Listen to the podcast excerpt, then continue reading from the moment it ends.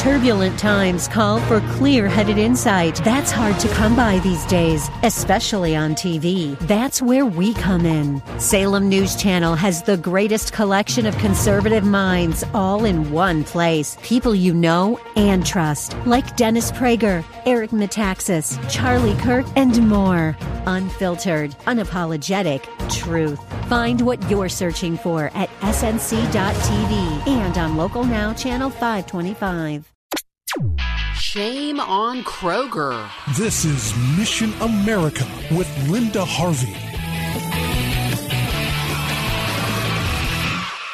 Sooner or later it would come to this. Promoters of the heavy handed homosexual agenda don't like anyone deciding not to respect this ungodly behavior, and pressure on people to cave in, even if they have faith based objections, has been increasing. So some employees of a Kroger store in Arkansas were reluctant a year ago to wear employee aprons that were emblazoned with the rainbow that has come to symbolize homosexuality sexual and gender rebellion pride. It was part of a new employee dress code. They told their supervisor that because of their faith, they did not want to display that symbol. One of the women offered to simply cover over it. The other suggested wearing an apron that did not have an emblem on it, and she would pay for it herself. Both of these ideas were rejected. The store disciplined the two women and eventually fired them. Well, now the women are suing Kroger, and representing them is the federal EEOC, the Equal Employment Opportunity Commission. This is amazing because the EEOC under the Obama administration would never have defended these women. Back then, the commission was led by an openly lesbian lawyer who was a longtime pro homosexual activist. But under the Trump administration, it's a different day. Here's what a representative from the EEOC said, quote, Companies have an obligation under Title VII to consider requests for religious accommodations, and it is illegal to terminate employees for requesting an accommodation for their religious beliefs. The EEOC protects the rights of the LGBTQ community, but it also protects the rights of religious religious people. Unquote. Kroger has been a big supporter of the homosexual lifestyle in recent years, with a special page on its website